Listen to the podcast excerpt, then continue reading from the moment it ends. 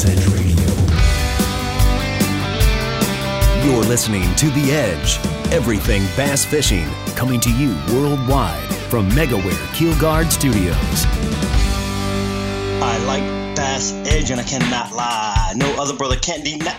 Uh, what's up, Aaron? Sorry, getting off on a little crazy beginning here this morning, but happy to bring the listeners another great episode here on May the first of Bass Edge Radio. Well, Kurt, it's uh, glad to see you back in good spirits. Uh, I was a little concerned there for a second, but you did a good job of bringing that around.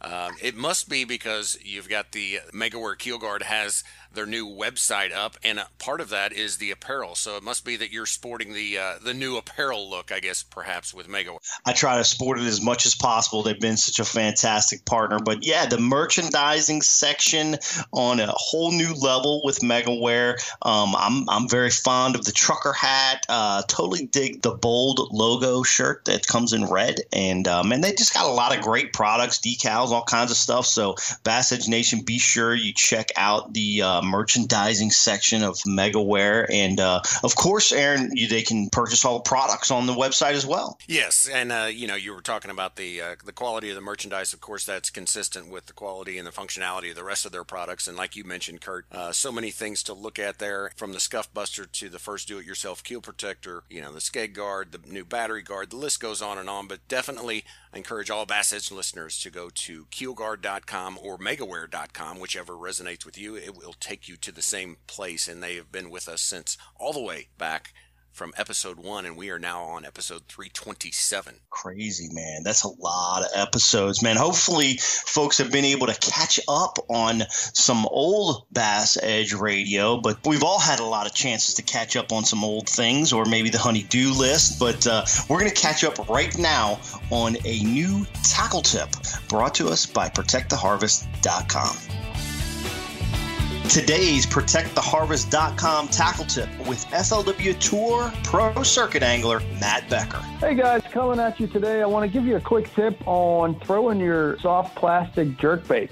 So a lot of times it's a trouble to hook up properly with the soft plastic jerkbait. So I've come up with a solution with that. So you're going to take a Trokar T K one eighty five aught. So this is basically a straight shank drop shot hook designed for a drop shot worm. So you're going to take this hook and uh, rig it straight down through the back, almost like you're rigging up your fluke on a jig head. And you're going to pull this hook all the way through. It's going to leave an exposed hook on your jerkbait. You're going to get the same great action as always, throwing your weightless jerkbait, and uh, you got an exposed hook, so you're going to catch all those fish that bite. So give this tip a try. Hopefully it helps you land a few more bass throwing your uh, soft plastic jerkbait. Great tip, Matt. Thanks for supplying this episode's protect the harvest dot com tackle tip.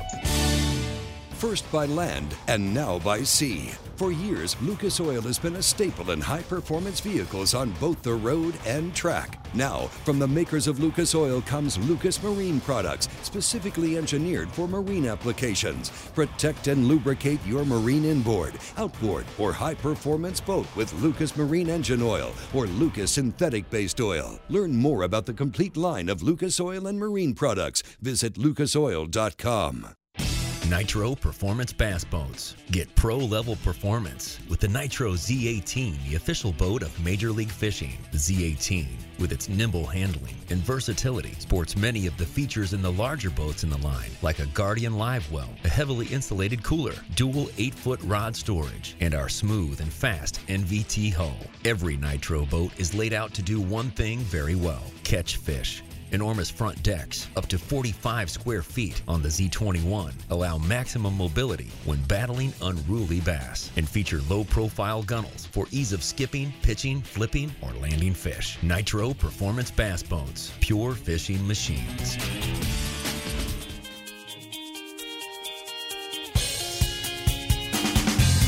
Aaron, before we went to the break, you know, we were talking about having some time to do some extra things, all kinds of things, actually. So, you know, I, I had a couple D I Ys, replaced my hot water heater. Um, I know you've been able, which which is great that this time has given us to spend more family quality time, right? And uh, I know you've been able to do that. Tell us a story about Malia. Come on with that.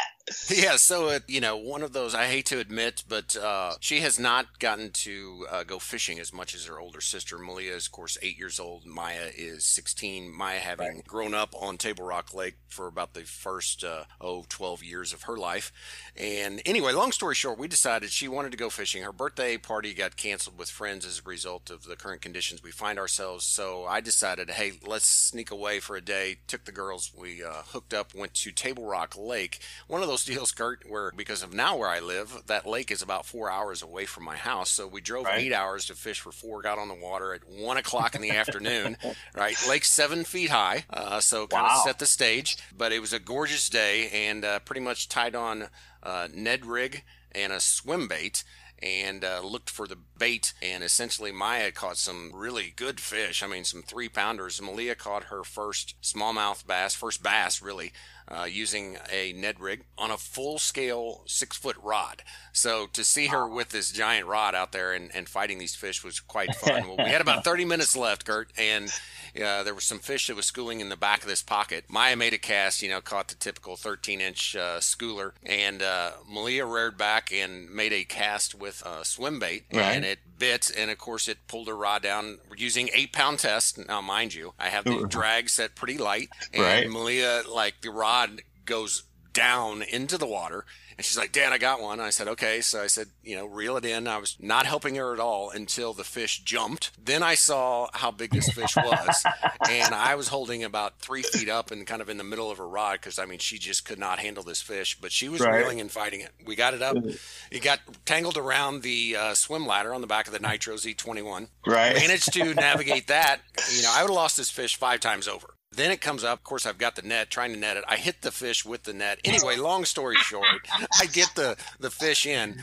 As soon as it gets in the net, the bait pops out. We weigh the fish. It's six point three eight pounds. So her second bass ever was six point three eight pounds. And I mean, the, the video and stuff we had on social media, but it was a fantastic trip. Just a fantastic trip. Well, I saw the pictures. It looked amazing. Maya, you know, huge grin on her face. Malia, of course, a big grin on her face. And man, it was just some great photos. And it was great to see Maya catching some fish. I, I know she enjoys to get out and, and hang out and kind of relive some of her younger days when she spent more time down there at Table Rock, and then of course Malia having that uh, awesome memory. Yeah, for sure. I, I didn't appreciate the text though, like from you and, and all of my buddies telling me that the girls needed to fill in for me at tournaments. That they, right. they or, would probably do better. Or at least you can put them as as your partner. You know, that's right. That's team right. tournaments. That so now you'll actually have an anchor fish for your back. That's right. That's right. So I understand. Uh, I've seen some. Speaking of pictures, uh, and you being on the water, you've been able to get out and do a little fishing there on Amistad. Yeah, you know, with all the tournaments at a complete halt for everybody, um, I've been able to spend more time at the house this spring, which uh, haven't gotten as much time over the last uh, couple years to spend the spawn in the spring out here on Lake Amistad. But let me tell you, Aaron, the lake is firing. It's fishing better than it has in the last two years. Probably the last really great time frame for Amistad was spring of eighteen.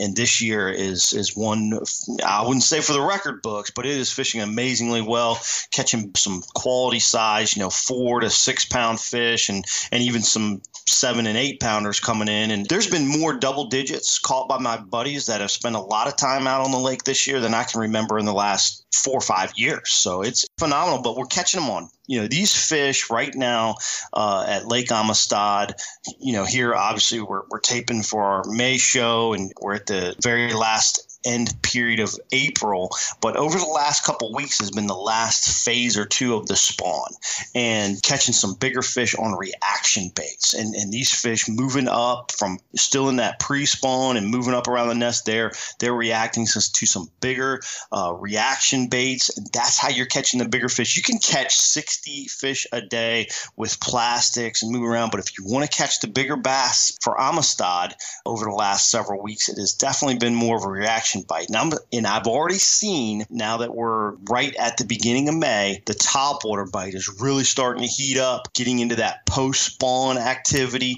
Shad are starting to spawn, so uh, it's still a fun time to fish out there. You know, some of the fish aren't as thick as they were, you know, a couple weeks ago, but uh, still catching a lot of great fish, and Amistad's been a ton of fun lately. So well, that's good to see. Yeah, it's awesome. I absolutely love this lake, Aaron. I, I can't tell you how diverse and how it morphs constantly. And I think that's what makes it so much fun. You know, it's constantly changing water levels, where the cover's at, how you've got to attack the fishing. So so it keeps keeps everything fresh, and, and it's a lot of fun.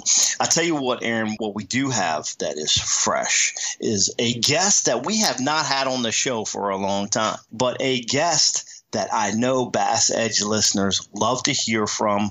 You either, you know, you're either a huge fan of this guy, or this guy, to me, he's not abrasive, but I think some people feel he's slightly abrasive. But uh, nonetheless, stay tuned. We've got a A-lister guest for you here on Bass Edge Radio. Hang tight. This is F L W Tour Pro Brian Latimer. This is Bass Pro Tour Angler Ott Defoe. Hey, everybody. This is Pro Angler Kevin Short. This is B A S S Elite Series Professional Kelly J. I'm F L W Tour Angler Scott Ashmore. This is Professional Bass Angler Brad Holm, and you're listening to Bass Edge Radio. You know the importance of protecting your investments, so why use anything else other than the original and toughest D I Y keel protector for your boat, MegaWare KeelGuard. Grinding sand, abrasive rocks, and concrete ramps are no match for our exclusive contoured edge and patented technology. MegaWare KeelGuard keel protectors are made tough and made to stick. Their do-it-yourself installation takes less than an hour, providing the longest-lasting, most dependable keel protection for your boat, guaranteed for life. Developed specifically by boat builders offering the best keel protection in the industry. Also from MegaWare KeelGuard, Skeg Guard, Flex Step Pro, and Pontoon Guard. So give your boat the performance edge. Put on the protection the pros pick. MegaWare KeelGuard.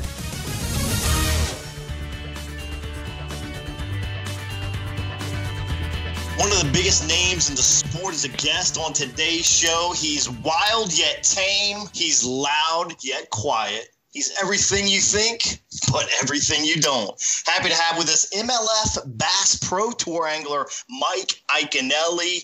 Mike, thanks for making it on this episode of Bass Edge Radio. Oh, you're welcome. Thanks for having me, guys. Well, Mike, like Kurt said, we are thrilled to have you on the show again, but uh, it's been a long time. two thousand twelve was the last time we had you on the show. Wow. And since then, obviously, you've been very busy. Uh, a lot has changed in your media arsenal from Bass University and Bass U T V to Ike Live, and you recently, congratulations by the way, hit one hundred episodes on Ike Live. How are you enjoying that process, and what are your favorite aspects about those? Yeah, it's it's been great. Uh, you know, what you guys have done, basically, we sort of, you know, picked it up where you guys started, you know, uh, reaching people through new means. Podcasting is a great way to do it, you know, and, and uh, through Ike Live, we've really been able to hit a lot of people. You know, we keep our premise real simple. You know, Bass University is our instruction arm, but with Ike Live, it's neat because we get to explore some other avenues. We get to, you know, talk to people in the fishing industry about other stuff, you know, their life, their hobbies. It's been neat. We're six years in. We're still learning. We're still trying to get better at doing the show, but the guests we've had, the stories we've heard over the years, it's been awesome. And, you know, we've hit the gamut too. We've had shows that you can't stop laughing. We've had shows that we've had shows that honestly, like, you get teary eyed, and we've had shows where it's very controversial, you know, and everything in between. And it's been fun. It doesn't feel like work at all. When we do an Ike Live show, it feels like I'm hanging out with a bunch of my buddies talking about fishing and drinking beer. And that's, that's really what we want that show to feel like to people watching and listening. Yeah, and, and, and it does. It, it it comes across that way, and it's a great avenue to uh, touch, I think, uh, a part of the industry that was a big question mark for years and years and years. And now with all this great media platforms, we can dive more into yeah. that. And, and the great thing about Ike Live is that you can watch it. You know, you can listen to it, or you can dial into it and watch the craziness sometimes that's going on, or, or like you said, you know, kind of see the emotions of the uh, of the things that's going on on the show. So it, it's a lot of fun. Mike, I want to talk to you about doing your own thing. One of the things I respect most about Mike Iaconelli is he is Mike Iaconelli. There's there's nothing else like it. There's no imprint that's similar. You don't see where Mike has taken this off of something else. It's always something new and brand new. And I don't care what it is. Forget what's P C. You do what you do. How do you accomplish that? And, you know, I don't want to say stay out of trouble, but, you know, just keep pushing what Mike Iaconelli is and being able to do it in such a transparent way. Yeah. You know, it's a good question, Kurt. I, I don't know that I have a great answer for it, except that I, I feel like um, there's kind of like two things at work, you know, and the one is how important it is in this sport and other sports in life, how important it is to be yourself. I think that's one of the most important things you could do in your life, in your career, but certainly in fishing, being yourself, being your own brand, whatever that is, and sticking to it is one of the best things you can do.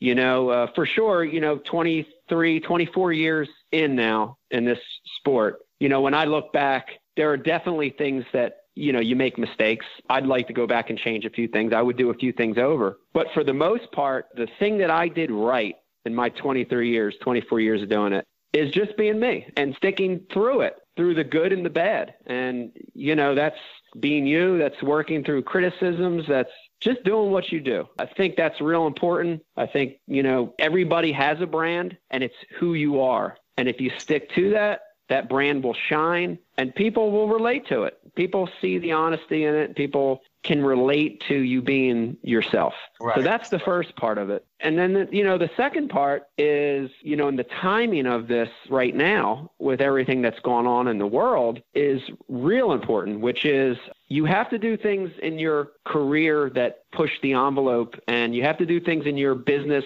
and in your career that expand outside of your comfort zone. You know, and for me, that meant not just being a tournament fisherman. You know, it's it's like, for sure, fishing tournaments is a great part of your business. But I never wanted that to be the only part of my business, because if something happened there, if tournaments go away, if the tournament organization doesn't promote you, if some whatever, then you're pigeonholed, you're stuck. And right. So it's always been very, very active goal of mine and Becky's, of course, too, to push the envelope, like you said, in different arenas, in different ways, stretching the business in different directions to not just have to be a tournament fisherman.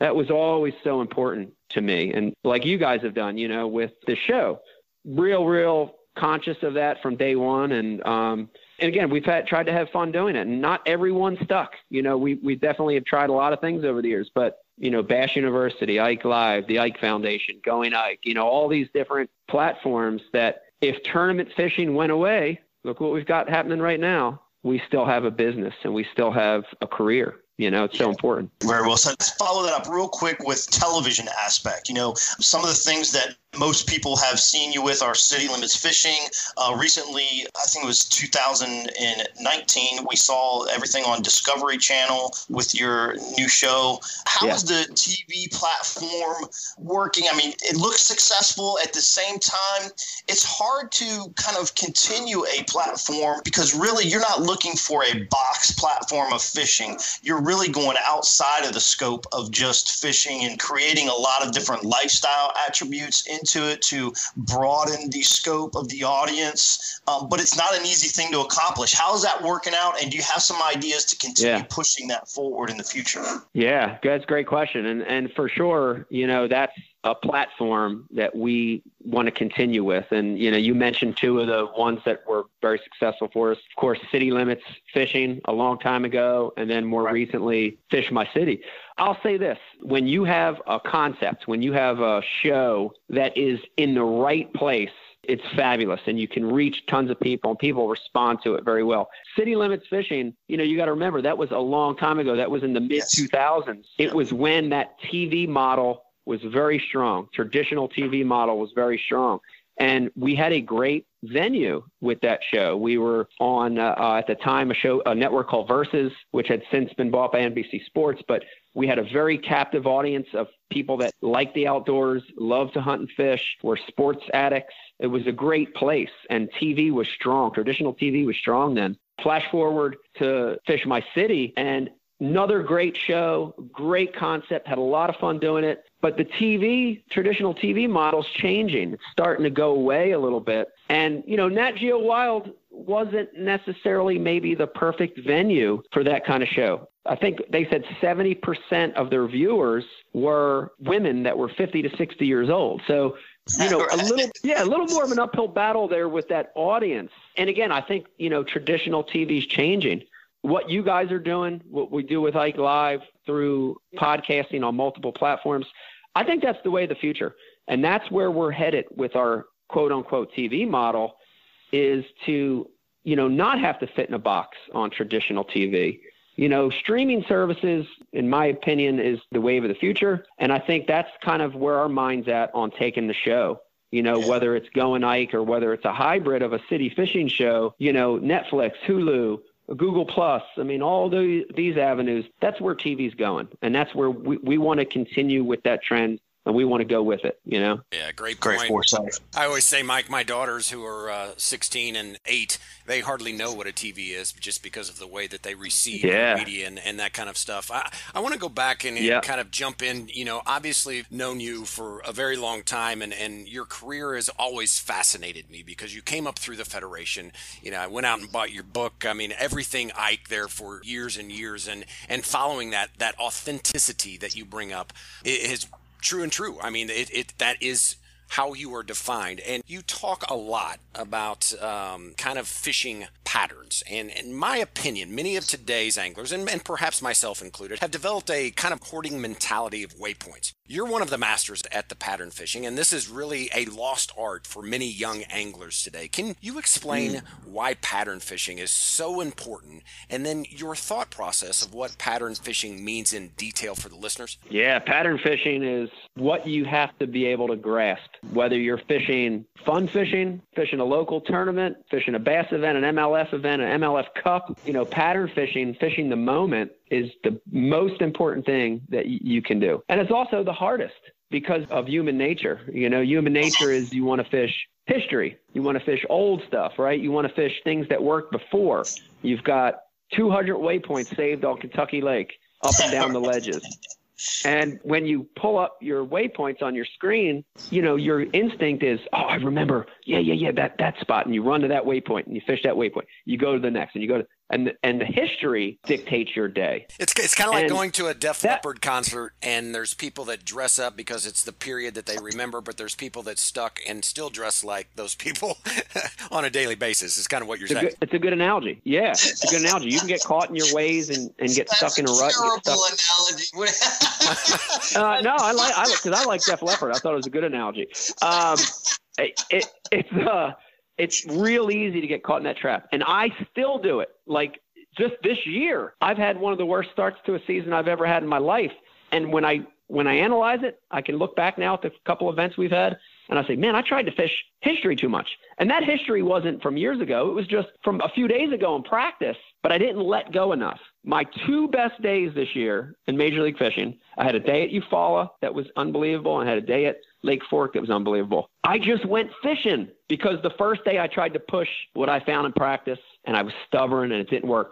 The two great days I've had this year, I just went fishing. You know, man, that's pattern fishing. Its essence of pattern fishing is just that.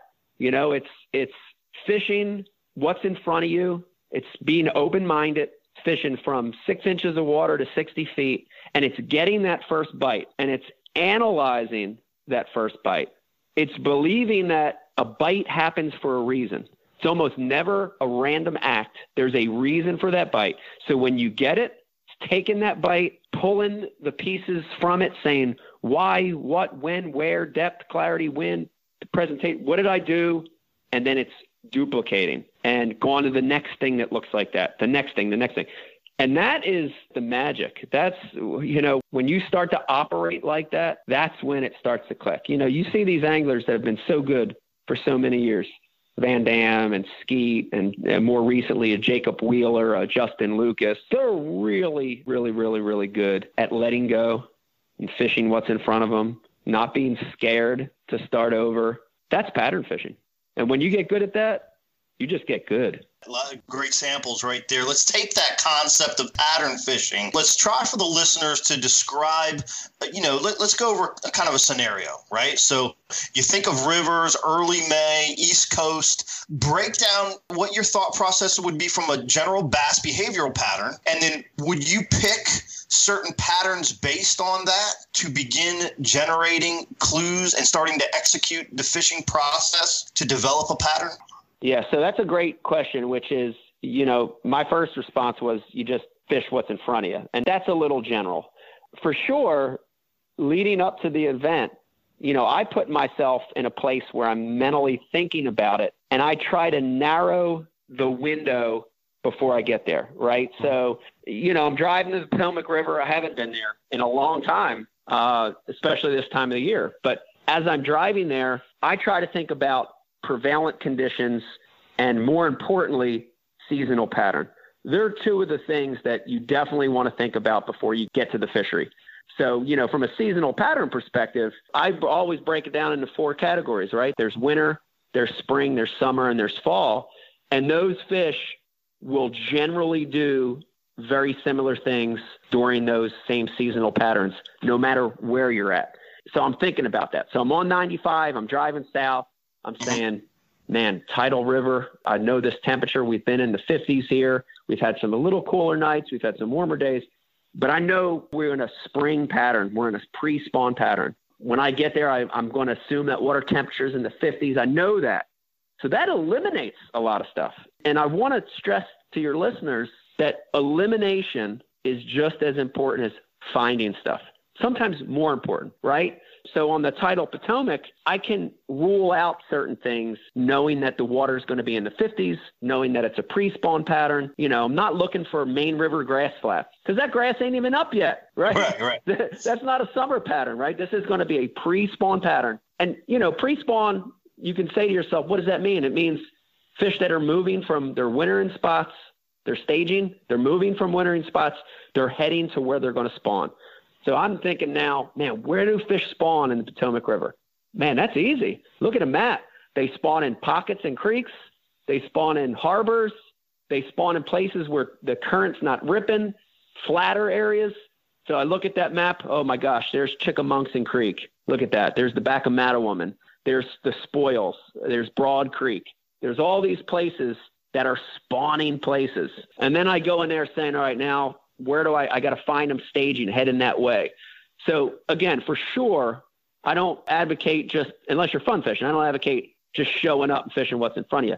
You try to eliminate in your mind and you try to focus more on seasonal pattern and current conditions. And when you do that, you're a little more focused and you're going to be able to find the fish a lot quicker. Perfect. Great scenario. Guys, we're going to take a quick stop in the action. Power pole down. Man, I'm enjoying having Mike with us on today's show. Hang tight. Bass Edge Radio will be back in a moment.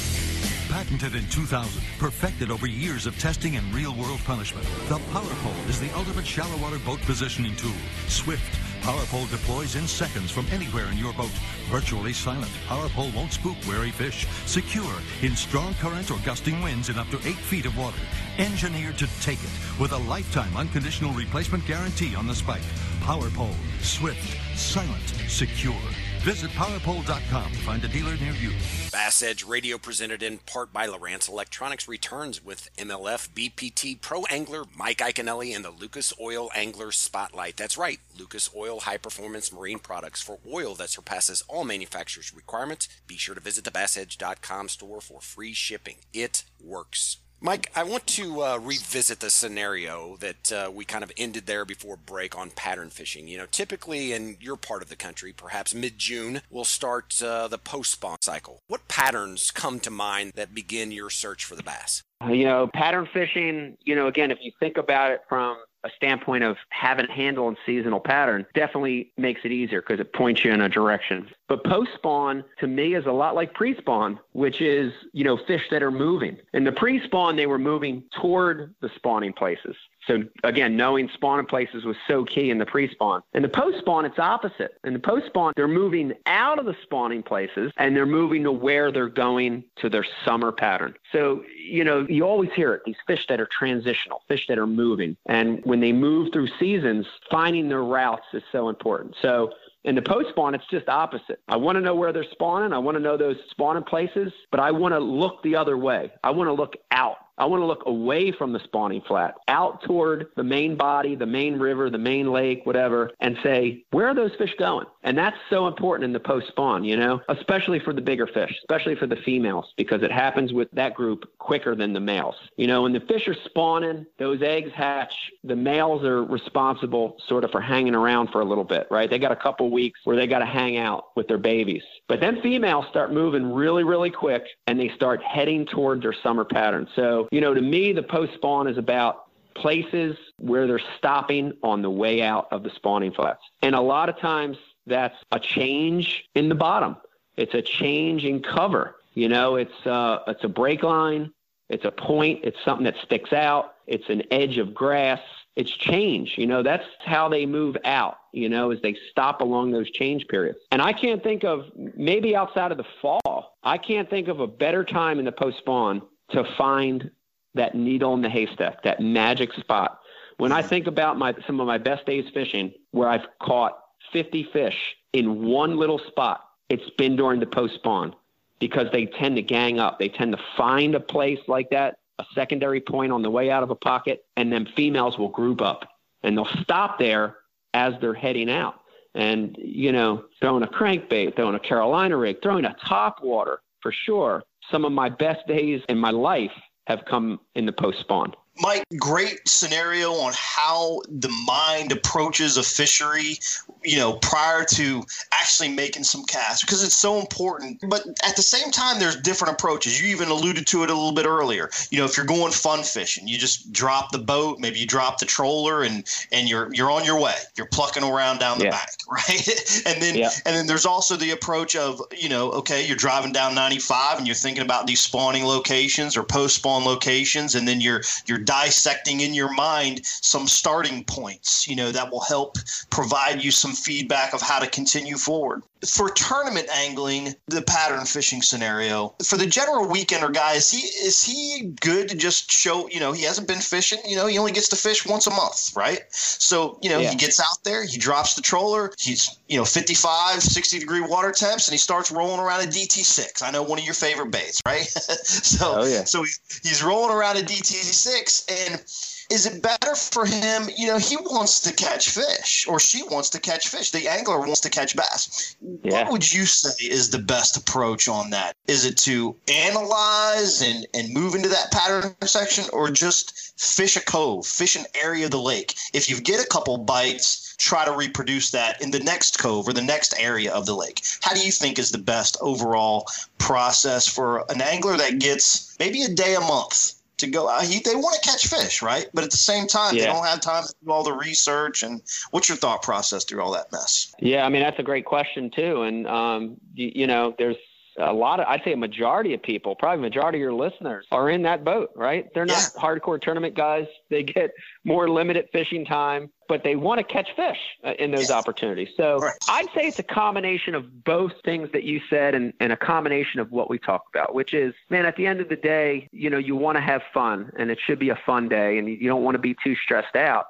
But at the same time, I think thinking a little bit about generally what we just talked about is important, even for the guy that fishes once a month, the weekend angler, the avid angler. It's important to think about it, you know, just to put yourself in a ballpark. And on a big fishery, I'm a big believer in picking a part of the lake and not trying to be overwhelmed. You know, I can remember vividly, vividly, man, being, you know, grew up in New Jersey, big lake here was fifteen hundred acres, two thousand acres.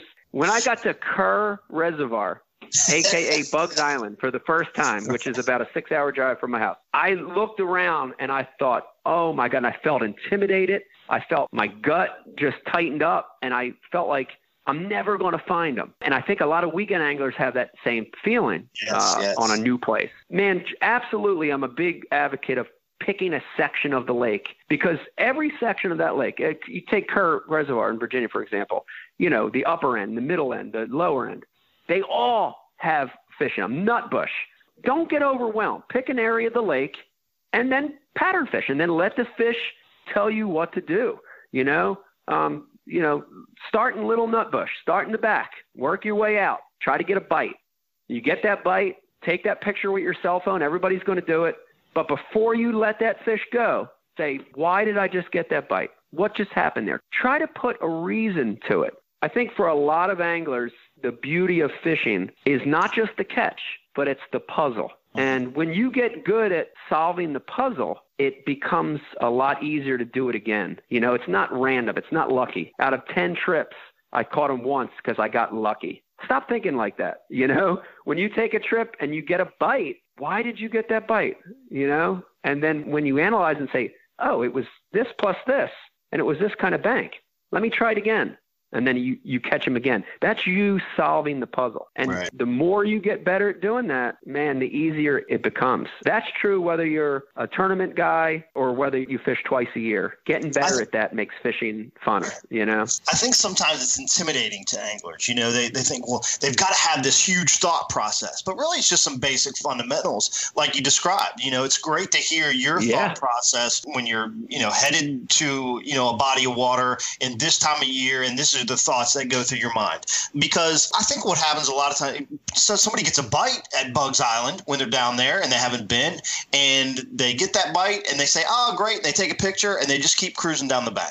And and they don't just yep. take just a moment. Was it a point? Was it a willow tree? Was it a buckbrush? Yeah. What, you know, you know, those kinds of little scenarios that can just lead to that much better of a day. So, so Kurt, um, let me let yeah. me ask you. I want to throw out something to you and Mike, Kurt. You know, yeah. I, I'm I'm sitting here and I think the analysis is just unbelievable that, that Mike is providing. But I also wonder, do you think that perhaps our bank fishermen and our kayak friends are kind of laughing and be like, you know, that's what we have to do. We have a limited area, you know, to be able, I'd yeah. like to get you guys' thoughts on that. Yeah. What you said is true. And, and, you know, a lot of anglers don't have a full-size bass boat. They don't have a tracker. You know, they're in a kayak, they're in a canoe, they're bank fishing. And that, that was me a lot too. And you're forced to utilize a lot smaller area. Your playing field's a lot smaller. But don't get me wrong, the process is the same. The process is exactly the same. Exactly. When I've got my backpack on, and I've got only got two rods with me, I'm doing the same exact thing that I would do in my full-size bass cat, right? I'm doing the same exact thing, which is I'm trying to get a bite. I'm eliminating water. When I get that bite, I'm saying why, and it's the same exact thing. There may be fewer targets. There may be less places to run around, but the thought process is exactly the same. It's eliminating stuff. It's putting a reason why you caught that fish, why you got that bite, and it's duplicating it. A guy bank fishing, a lady angler in a kayak, a senior citizen in a tiny boat, they can all do the same thing, and that's pattern fishing. Well, you know, it's all the same. It's all the same thought process. I'd be uh, crazy not to ask you a question about Lake Champlain. What I, I know one of your close to heart fisheries, you know, up there in the Northeast, and uh, fantastic place. I love it every time I get a chance to go up there. You've got two totally spectrums, right? I mean, uh, tossing back to, you know, you talked about Bugs Island a little earlier, and in the upper end of the yeah. lake, and the middle section, the lower end, and all the different different scenarios. And and so this question relates to all those scenarios. You got the lower end of, of Champlain, a river system. You know, it's uh, yeah. it's narrow. Current is a factor there. Um, not, not current is a factor everywhere, but specifically there, really much more of a factor. And then, you know, you can go up to the upper end of the lake, you know, and, and it's more of a natural lake environment where, you know, it drops off a little bit steeper, a little bit quicker. What are the most important factors to consider when trying to locate better than average bass in each scenario? Take the river scenario first, maybe, and then try to give us a scenario on the natural lake portion, and you're looking to catch, let's say, a P B. What's important for you to dissect in that scenario? Yeah, great questions. And Champlain is, you know, I, I think not just for me, but I think if you surveyed one hundred professional anglers, Champlain would be in their top five. Almost ninety of them would put Champlain in their top five. That's pretty spectacular. It's an amazing place. It's got smallmouth and largemouth. It's beautiful. It's got so many different ways you can catch them. It's just one of those fisheries that's a, a standout. It's a gem. And it's diverse. And you mentioned two of them, right?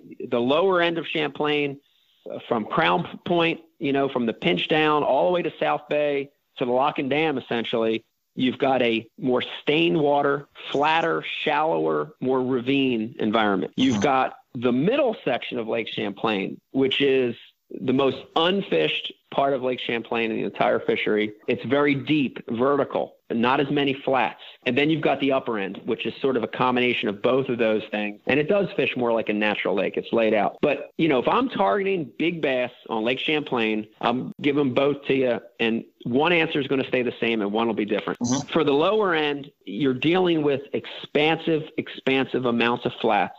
And the one thing I'm always going to look for in those situations is change, a difference in the bottom, in the composition of the bottom. And on that lower end, because it's so flat and because there's so many miles of grass, I mean, it's like you could look down for five miles and it all looks the same. It's all, you know, eight to twelve foot milfoil and hydrilla for five miles. And you think, how do I find those fish? What's the key? And one answer there is change. On the lower end of Champlain, the change there is usually the bottom composition itself. The best places for big fish and numbers of fish I've ever caught down there is when you have a change in the bottom. That's a rock pile. It's a, a little tiny drop. It's where the bottom composition makes a point. And when you have the change in the bottom, the grass will change. So if you have a rock pile, that grass isn't going to grow around the rock pile. It's going to make a little divot. If you have a little drop, the grass is going to grow different. It's going to maybe the milfoil will stop. It'll turn to something else. That's key. So change is key. But on the lower end, the biggest bass I've ever caught in my life on the lower end of Lake Champlain have been in the thickest, gnarliest places you can fish. And the simple reason for that, you know, is it gets a lot less pressure. You know, Ticonderoga gets so much pressure. It's it's like the Gunnersville of, right. of New York. And, um, and it's, you know, down into a much smaller area, right? oh, it's, cra- it's crazy. It's, you know, it's, there's always boats out there fishing, but the common angler avoids the hard stuff to fish, the nastiest, thickest grass, the lay down that's so thick that you can't hardly get your bait in there. The biggest fish I've ever caught, I've caught in the thickest stuff. And a lot of times that means frogging or it means punching. It means getting a bait in that thick cover. You know, a, a one ounce weight, a big three quarter ounce black and blue jig, more recently a Tokyo rig with a big weight on it, and getting into the thick cover that other guys won't get into. So in the south end, it would be change in the bottom composition. It would be the thickest piece that you can imagine. In the upper end, the one thing stays the same, which is change. I still look for change up there, even though it's not as flat. The upper end's got some deeper water. The water's a little cleaner. It's a little, it's definitely different. It's more of a natural lake environment. I still look for change. I still look for areas where the bottom changes, and that's a rise in the bottom, a drop in the bottom, or of course, pieces of cover that are down there. You look at the upper end of Champlain, you find rock up there, going to have fish on it. You have the old bridge, uh, railroad pilings. You have right. all these pieces of cover that change the bottom. That's going to attract a lot of fish, and it's going to attract some big fish. So that element stays the same. But up there, one of the things I do for big fish is I go deeper. Not thicker, but I go deeper than everybody else. And that's for largemouth and smallmouth combined. Biggest smallmouth I've ever caught in Champlain have been out in thirty to fifty when everybody else is fishing ten to twenty. The biggest largemouth I've ever caught on Champlain, everybody's up flipping the pads and one to five foot of water. The biggest largemouth I've ever caught have come out of eight to fifteen feet of water, deeper than most largemouth guys if they're fishing. So on the north end, looking for change, but also if I want a big fish, if I want my personal best largemouth or smallmouth, I need to get deeper than everybody else is fishing. Well, and Mike, don't you think that what you just described can be applied with so many lakes across the country? You know, I think of one that I recently frequented, which is Bull Shoals. I mean, you know, that's a massive yep. impoundment. Everything, you go down the bank and you go back in some of those creeks that are three and four miles, and you know, they're lakes within a lake. Everything looks the same, so you have to use something that is creating that change, or, or a, a lake that has a lot of boat docks. Is that fair to say? Absolutely. I, I think those two theories you can use in any fishery in the world, not even just in the country, which is, you know, if you think about a big fish, if you think about larger than average fish on a place that's especially getting fished a lot, you have to be able to do something different. You have to fish a little different than the average angler. And a lot of times, thicker or deeper are the two remedies for that. You know, uh, Bull Shoals, you know, man, everybody's flipping those outside bushes, those green bushes. Go shallower. Go get into the shallowest, skinniest water you can get into and thick, flip the thickest bush you can find. Or the opposite on Bull Shoals. You know, um, you don't see a lot of guys fishing way, way out there off the bank. Believe me, they're out there too. And that's often how you catch the biggest fish. The only other thing I would throw into that mix, and I get this question a lot, is the big bait, big bass theory, which I really do believe. You know, if I'm targeting specifically big fish, I'll often fish thicker. Like I said, I'll often fish deeper. But if I'm targeting big fish, I do believe in that theory of a big bait for big fish. So, you know, it's the one time when I go from traditional size baits and I really upsize. Throwing a little, everybody's throwing a little three eight swim bait. Man, I tie on a six inch or a seven inch or an eight inch. And, and you know, you see the guys in California that have been successful over the years. They're doing it in Japan. That theory is really, really good. If somebody's looking for a P B, fish thicker, fish deeper, but also fish a big bait. And that's, you're going to increase your odds dramatically. Well, while we're on the topic of size, bass that is, yeah, I want to throw out kind of a uh, a funny question here, Mike. What is your take on the on the size of a better than average bass? You know, after all, they're all good and they all seem to be giants, and certainly you can make them look differently with uh, with the camera. But but what's your thoughts on that? Yeah, that's a poke. Yeah, there. Well, poke, you know, right? I, I think... every time every time Michael says the hook, it's giant, it's giant. Yeah, yeah. I think some of it's got to be, has, has to do with your perspective, you know? So I think my perspective is probably different than a lot of people. A lot of your listeners are from Missouri and Texas and Louisiana and Florida. And you guys and girls listen right now, I'm going to tell you, you're spoiled. You're absolutely spoiled. Listen to me. I grew up fishing the Delaware River, and on the Delaware River, a two and a half pounder, a two and a three quarter pounder is a absolute giant. I swear. And I say that with all sincerity, right? So from my perspective, you know, when you catch something over two, two and a half pounds, it's honestly a big one. It really, really is, in, in my opinion. Um, and then the other part, the other parts of that is got to be the tournament you're fishing too, right? You know, last year in Major League Fishing, anything over one pound, that's sixteen ounces, count it as a scoreable bass. So when you catch a one and three quarter, or one fifteen. Dude, that's a big one. That's a giant. Yeah. That's a, that's way better than sixteen ounces. And, and, you know, and that's, that's part of it too. And I, I'm going to throw one last thing in there is, you know, one of the things that I've done, and, you know, I, I, this is honestly the first time I've ever talked about this. When I fight a fish, and I've done this since literally since I was a teenager, you know, I prepare myself for the moment. And I prepare myself for a big fish every time. And when you think like that, you fight that fish better. You take your time more. You're careful, right? So when I set the hook on a fish, and if I convince myself that it's a good one, it's a big one, I'm doing the things I need to do on that fight. I'm not taking that fight for granted. I'm not taking that fish for granted. I'm not being complacent and all of a sudden swinging a one and a half pounder when I shouldn't swing him, and he comes off.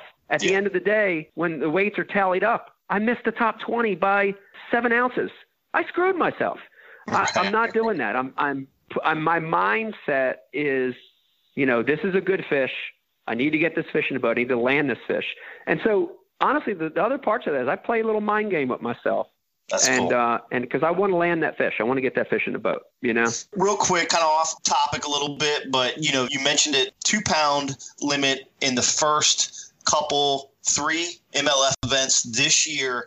I think we've seen a change in the tide a little bit in the development yeah. of M L F with the increased minimum pound average or minimum pound necessarily to be a scoreable bass in Florida and, and Eufaula and Lake Fork. What's your thought process on that? What's your feeling as far as how the momentum and tide has moved in the M L F perspective with that? It really monumental change, right? Yeah, yeah it's a big change. Uh, one of the things that I do on Ike Live is I'm very honest. I'm going to be honest with you guys too. I'm going to give you two perspectives on it. And the first one is, you know, this is a change that the anglers voted on, right? This is a change that happened because of a feeling that they had from the audience, from the fans, that this is something they needed to do. So from that perspective, I, man, I'm going to do what that majority of those anglers vote, right? If, if majority of the guys say, this is what we need to do, you know, next year we need to fish for four pounders. All Let's right. go. Come on, man. If, if that's a unanimous decision,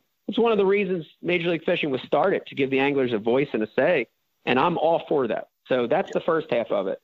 But the second half of it, not, and this is my personal opinion, is I don't like it. I don't like it. I think it was the wrong decision. you know, from, from a couple perspectives. You know, the one is Major League Fishing was started to be a unique, different format, a different circuit, and it was based on a couple premises. And the one was, you know, every scoreable fish counts, every keeper counts, every legal right. fish. And in the beginning of M L F, if you go way back, it was the legal length of the fish. If yes. that particular lake, the, the keeper size was twelve inches, if it measured twelve, you weighed it. I remember the first couple of years we were weighing thirteen ounces. And I, loved I, I weighed a few of those. Yeah. Yeah, yeah. yeah, I loved it. I think Major League Fishing stands out. It's different than Bass or F L W because of that. And I think it appeals to people because of that, right? Step outside of the mode of hardcore tournament angler, hardcore fan for a second, bass fan, and think about the general public. You know, when the general public watches a B A S S or an F L W event and they watch a guy fish all day and he only gets six bites, he gets six bites that weigh thirteen and a half pounds, eight hours of fishing for six bites. The average it doesn't not really hardcore entice them to go, right? it, it's not that impressive. It, you know, it's not that impressive. It, it's slow. It's, man, anybody can do that. I remember when I bluegill fished with my dad in the eighties, I caught six in thirty minutes. These guys, yeah. caught, you know, so catching big numbers like that, watching Wheeler catch seventy fish to a non-hardcore bass head is very, very impressive. And it, I think it highlighted the sport. It highlighted the talents of these guys. So I don't like that they went away from that. I think they should have stayed the course. I think they bowed to trolls and pressure on the internet. I hate that. I don't like that they did that. You know, so I'm I'm not a big fan of it, to be honest with you. I like it the other way. I think it's what made Major League Fishing different. I think it's what made Major League Fishing special, and I'm I'm disappointed they went in that direction. So are the twenty twenty Cups that typically air, you know, a year later, so they'll air sometime in Q one, Q two of twenty twenty-one, will those go back to the pound minimum, or do you know at this point what the uh, functionality of the Cup events will be for that are fished in twenty twenty? Yeah, that's a great question, Kurt. I don't know the answer to that. I don't know if they'll use the variable weight deal system for the cups as well. Yeah, they'll probably continue with that. They'll probably say, you know, we're at a fishery where there's a lot of big bass, so we're going to do a two pound minimum, or we're at a fishery that's not very good for big ones, so we're going to go to the one. I think they're going to transfer the same system, but I can't say that. But it did bring up another point I want to mention real quick, which is the M L F Cups are, to me, the ultimate form of fishing. And that's purity. If in a perfect world I was in control of Major League Fishing, it'd be every legal fish counts. And you ready for this? Every event, even the, the Bass Pro Tour events, would be no practice. Right. And that to me, that to me is the ultimate in tournament fishing. That's where Major League Fishing separates itself from other organizations. You don't get practice. You you get to do what we talked about in the beginning of this call. You want to separate the guys that are natural fishermen, pattern fishermen, that can figure it out on the fly from the guys that spent a month there before it cut off. You want to get rid of that stuff, eliminate practice. You know, yep. That's the ultimate, in my opinion, that's the ultimate form of tournament fishing. It's to your point, and I don't want to belabor, you know, getting into this a whole lot, but, uh, you know, when you play basketball down the block, you know, at the high school gym, it's a ninety-foot court. The rims are ten feet high. You go to um, the N B A, and it's a ninety-foot court. And the rims are ten feet high. And and just like we talked about earlier with the weekend angler, he doesn't have an opportunity to go out there and practice for two or three or four days before he goes out there and right. sees how many fish he can catch. I mean, that's that's not a practical scenario. So um, I feel like it is more uh, representative of what the fan deals with, what the average angler deals with. And he can relate to it. Even though I can't relate to what LeBron is doing when he's jumping over top of the backboard and throwing it through the hoop, I can walk down to my local park and see a ten-foot rim and be like, holy Toledo, dude's getting up, right? Yeah. You know, so it's, yeah, I, it's, I, uh, it's relatable. Yeah, I agree. I agree. And and again, you know, I, I don't – the the other thing is I'm not knocking Bass or not knocking F L W sure, either, sure. but I, I like that diversity. I think yes. there should be organizations where you get some practice time. But again, to me, the, the beauty of Major League Fishing was always, you know, I love those cups. I love the fact that there was no practice. Go figure it out on the fly. I've been on both sides of the line. I've had days where I totally missed it, I, and I scratch my head and I say, how did these guys figure it out? And I've had days where I was able to figure it out on the fly in a place I've never been.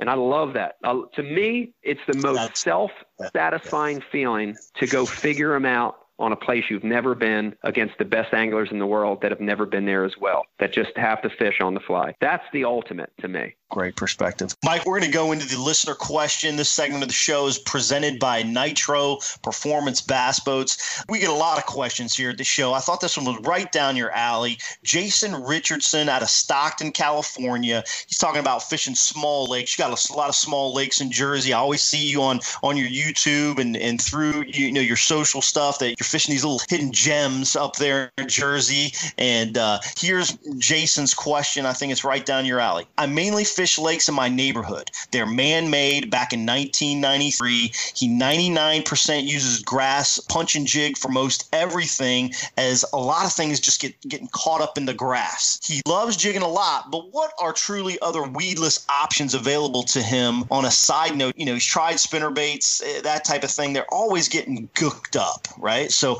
what yeah. Jason's yeah. want to know some techniques he can utilize in these types of small water environments that that uh, have a lot of grass and that yeah. uh, slimy, slimy snot grass in it. Yeah, right? It sounds exactly like all the lakes in New Jersey, especially in South Jersey here.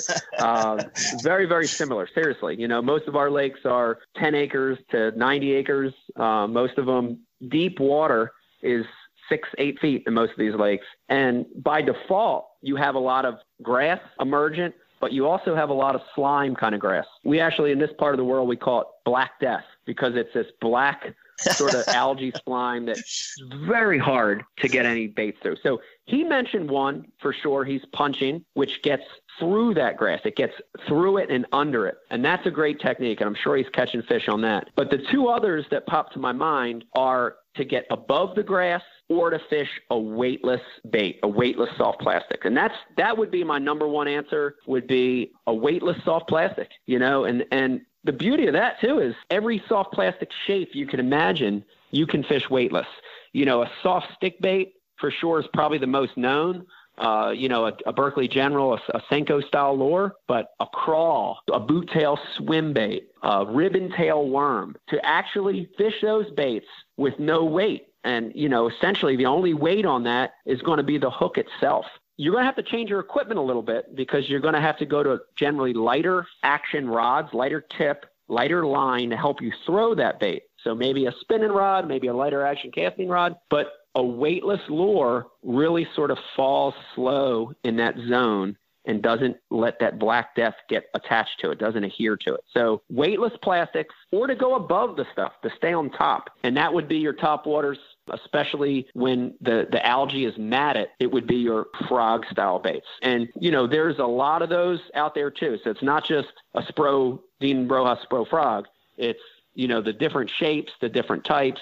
It's buzzing frogs, it's walking style baits. There's a lot of hollow body topwaters that will go over that stuff, and the fish will respond to that pretty good too. Great response, Mike. Appreciate you helping tackle Jason's question. Jason, we do need one more thing from you, and that is to let us know that you heard Mike answer your question here on episode three twenty-seven, and you can simply do that by going to bass edge dot com, clicking on the Claim Your Prize tab, fill in the personal information. We will get the Bass Edge gift sent directly to you. And always a reminder, Bass Edge listeners, send in those questions to the show via our website, bass edge dot com. Just simply click the tab, Ask the Pros, gives you a little contact form there. Fire in those questions. We will get them on the air, as many as possible. You can also email us support at bass edge dot com, or leave us a comment in our social Facebook, Instagram, or Twitter media pages. Well, Mike, I got to say, you know, certainly it's an understatement uh, to say that it was fun getting back together on the show and, and reconnecting. But I also want to throw out there, you know, I think just given the times that we're in, I, I just want to make sure it goes with you understanding kind of the impact that you've had on so many that's out there. You know, I look at,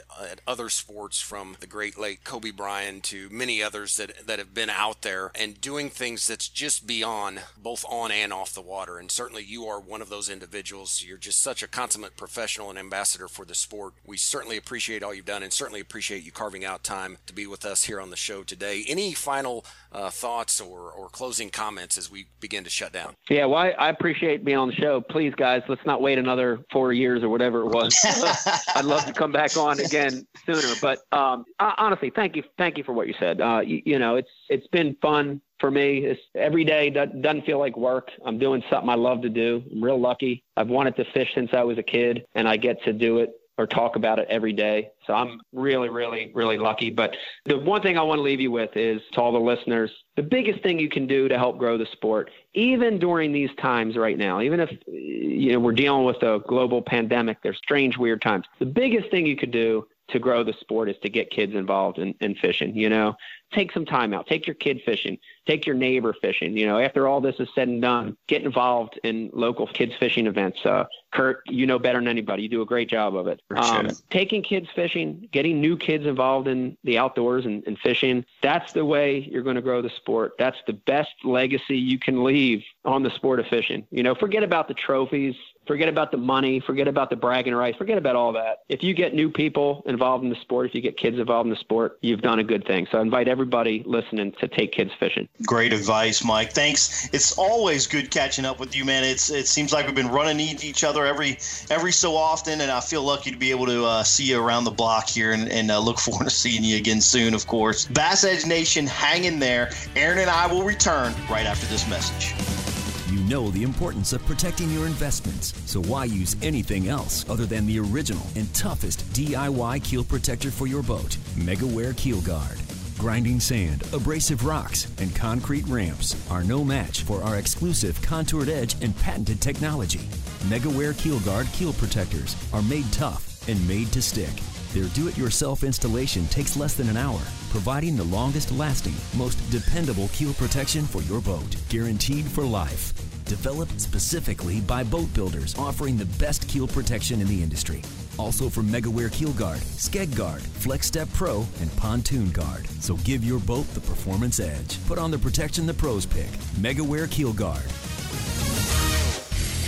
Patented in two thousand, perfected over years of testing and real-world punishment, the PowerPole is the ultimate shallow-water boat positioning tool. Swift. PowerPole deploys in seconds from anywhere in your boat. Virtually silent. PowerPole won't spook wary fish. Secure in strong currents or gusting winds in up to eight feet of water. Engineered to take it with a lifetime unconditional replacement guarantee on the spike. PowerPole. Swift. Silent. Secure. Visit PowerPole dot com to find a dealer near you.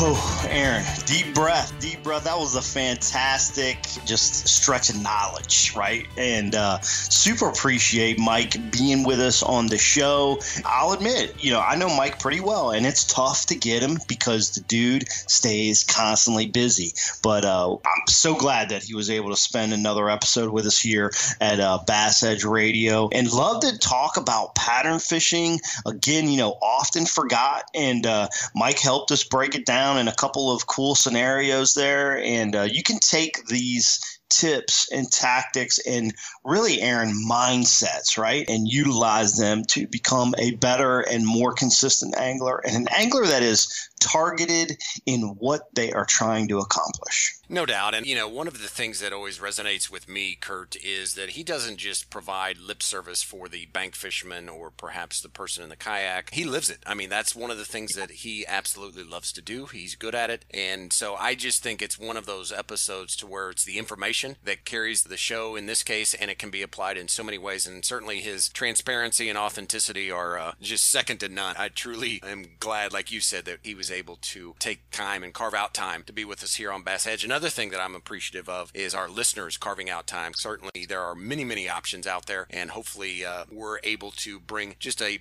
bit or a piece of education, a nugget, if you will, that helps you be a better angler while you're out there on the water. In the meantime, stay up on all things Bass Edge by going to bass edge dot com through the store, the videos, the articles, and certainly through our social media. But uh, we hope you are well, and look forward to episode three twenty-eight, which will be May fifteenth in two weeks. In the meantime, get out on the water, enjoy time with your family, stay safe, be well. For Kurt Dove, I am Aaron Martin. So long, everybody. Edge is presented by MegaWare KeelGuard. For more information on Bass Edge or to shop at the Bass Edge online store, visit bass edge dot com.